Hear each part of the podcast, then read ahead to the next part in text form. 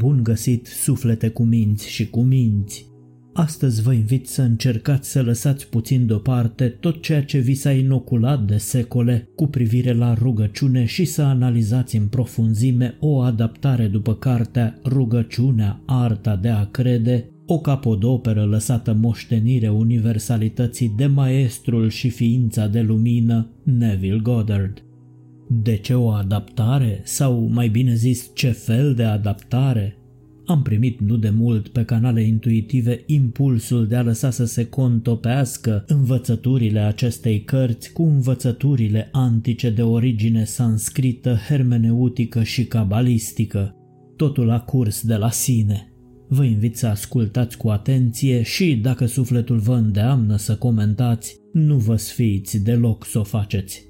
Nu vă mai reprimați dorința de a vă exprima reducând-o la mulțumescuri seci. Lăsați sufletul să vorbească așa cum simte el, așa că minți și inimi deschise vă doresc. Rugăciunea este o artă și cere practică. Arta nu este amatoare, doar artiștii pot fi amatori. Prima cerință a unei rugăciuni care își va primi răspunsul este o imaginație controlată.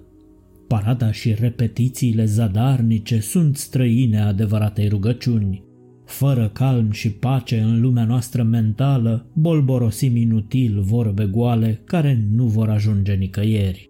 Ceremoniile care se folosesc tradițional în rugăciune în cadrul instituțiilor religioase sunt simple superstiții și au fost născocite pentru a da rugăciunii un aer de solemnitate.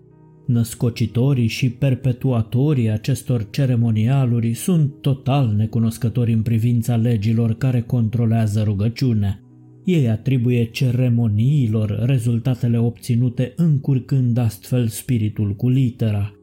Nici măcar minunile nu se întâmplă în cadrul ceremonialurilor fastuoase. Esența rugăciunii este credința. Credința nu are nevoie de religie, religia are nevoie de credință. Credința trebuie întrepătrunsă cu înțelegerea pentru a-și însuși acea calitate activă pe care nu o are de una singură.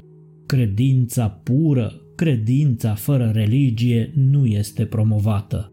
Cum ar putea oare fi? Cei îmbrăcați în straie strălucitoare ar dispărea din ecuație. Toate afirmațiile pe seama artei rugăciunii pe care le veți asculta în cadrul acestui serial se bazează pe legea universală a reversibilității. Această lege funcționează de când există universul, fie că omul reușește sau nu să o înțeleagă, să o conștientizeze și să o aplice. Transformările forței sunt reversibile. Așa cum căldura poate produce mișcare mecanică și mișcarea mecanică poate produce căldură. Dacă electricitatea produce magnetism, tot așa și magnetismul poate genera curenți electrici. Cauză și efect, energie și materie, acțiune și reacție, toate există în același timp și sunt interconvertibile. Această lege a reversibilității este de maximă importanță în arta rugăciunii, deoarece îți permite să anticipezi transformarea inversă odată ce s-a verificat transformarea directă. Dacă știi cum te-ai simți de ți s-ar realiza obiectivul, atunci, prin reciprocitate, ar trebui să știi și ce stare este necesară pentru a trezi în tine un asemenea sentiment. Îndemnul de a te ruga crezând că deja posezi acel ceva pentru care te rogi se bazează pe cunoașterea acestei legi a inversei transformări. Dacă rugăciunea ta împlinită produce în tine o trăire sau o stare de conștiență bine definită, atunci și invers, acea trăire sau stare de conștiență specifică va genera împlinirea rugăciunii tale. Fiindcă toate transformările forțelor sunt reversibile, ar trebui să integrezi întotdeauna în lumea ta interioară sentimentul dorinței tale împlinite. Vrei rugăciuni care să-și primească răspunsul? Este necesar să înțelegi că trebuie să trezești în tine sentimentul că ești deja și ai deja ceea ce până acum ai dorit să fii și să ai. Cum faci asta? Deschide bine urechile Răsplata credinței în ceea ce vedem cu ochii minții este primirea acelor lucruri pe care am crezut că le vom primi înainte de a le fi putut vedea cu ochii fizici. Transmiterea semnalului de credință către univers se face cu ușurință, trăind deja în bucuria pe care ai trăi-o dacă obiectivul tău ar fi un fapt împlinit. Este necesar să trăiești, să-ți miști și să-ți păstrezi ființa în sentimentul că dorința ta este deja împlinită și împlinirea va urma de la sine grație legii universale a reversibilității. Însușirea cu credință a sentimentului dorinței împlinite va conduce la materializarea acelei stări care l-a creat. Sentimentele sunt trăiri generate de gânduri și emoții compatibile. Mintea și corpul tău, instrumente ale sufletului, trebuie să fie în perfectă rezonanță ca să nu împiedice materializarea dorințelor tale. Cum așa?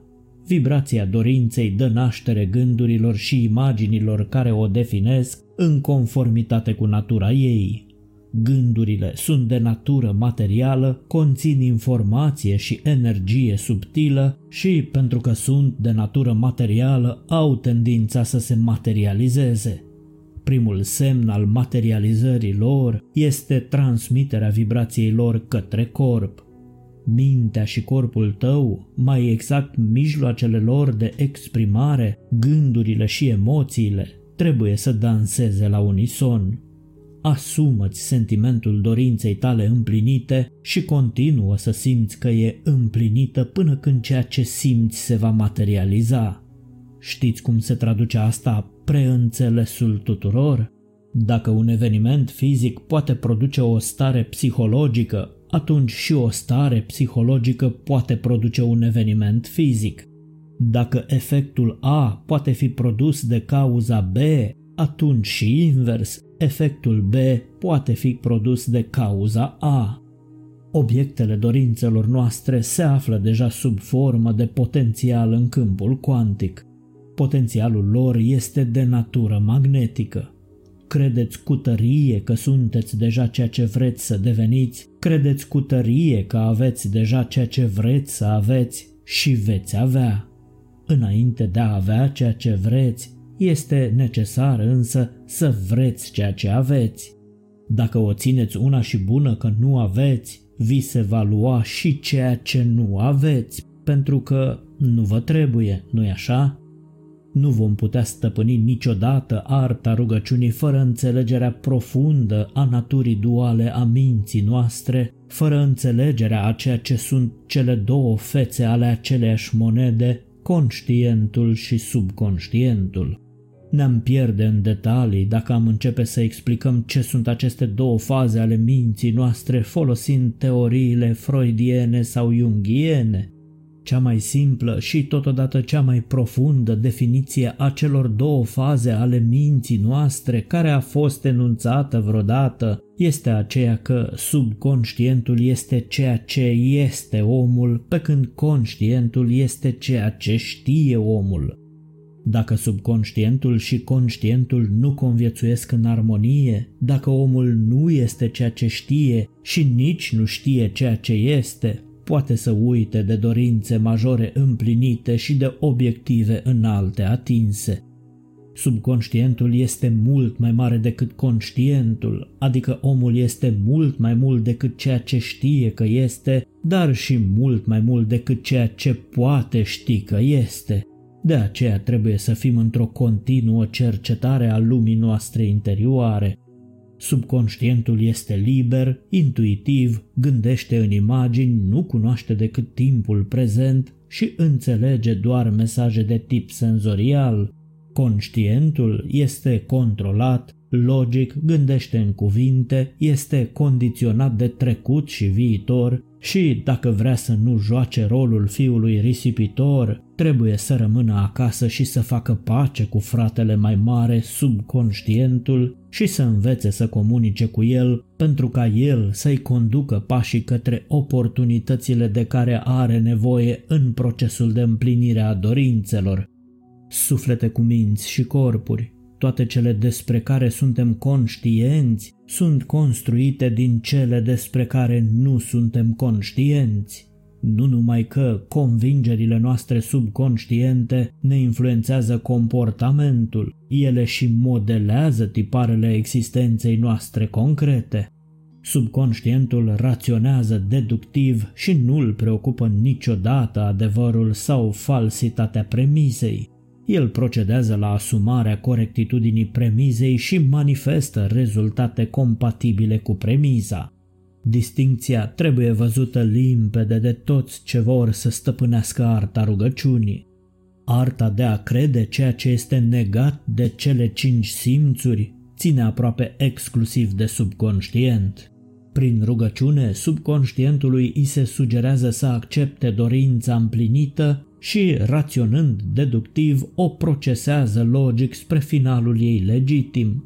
Subconștientul sau mintea subiectivă este cea care animă lumea, este acel duh care dă viață. Doar gândul și emoția contopite în credințe pot imprima modificări asupra minții subiective, îi pot trasa misiunea pe care misiune o va executa cu fidelitate. Faza conștientă sau mintea obiectivă este cea care naște premize. Faza subconștientă, mintea subiectivă, este cea care le materializează.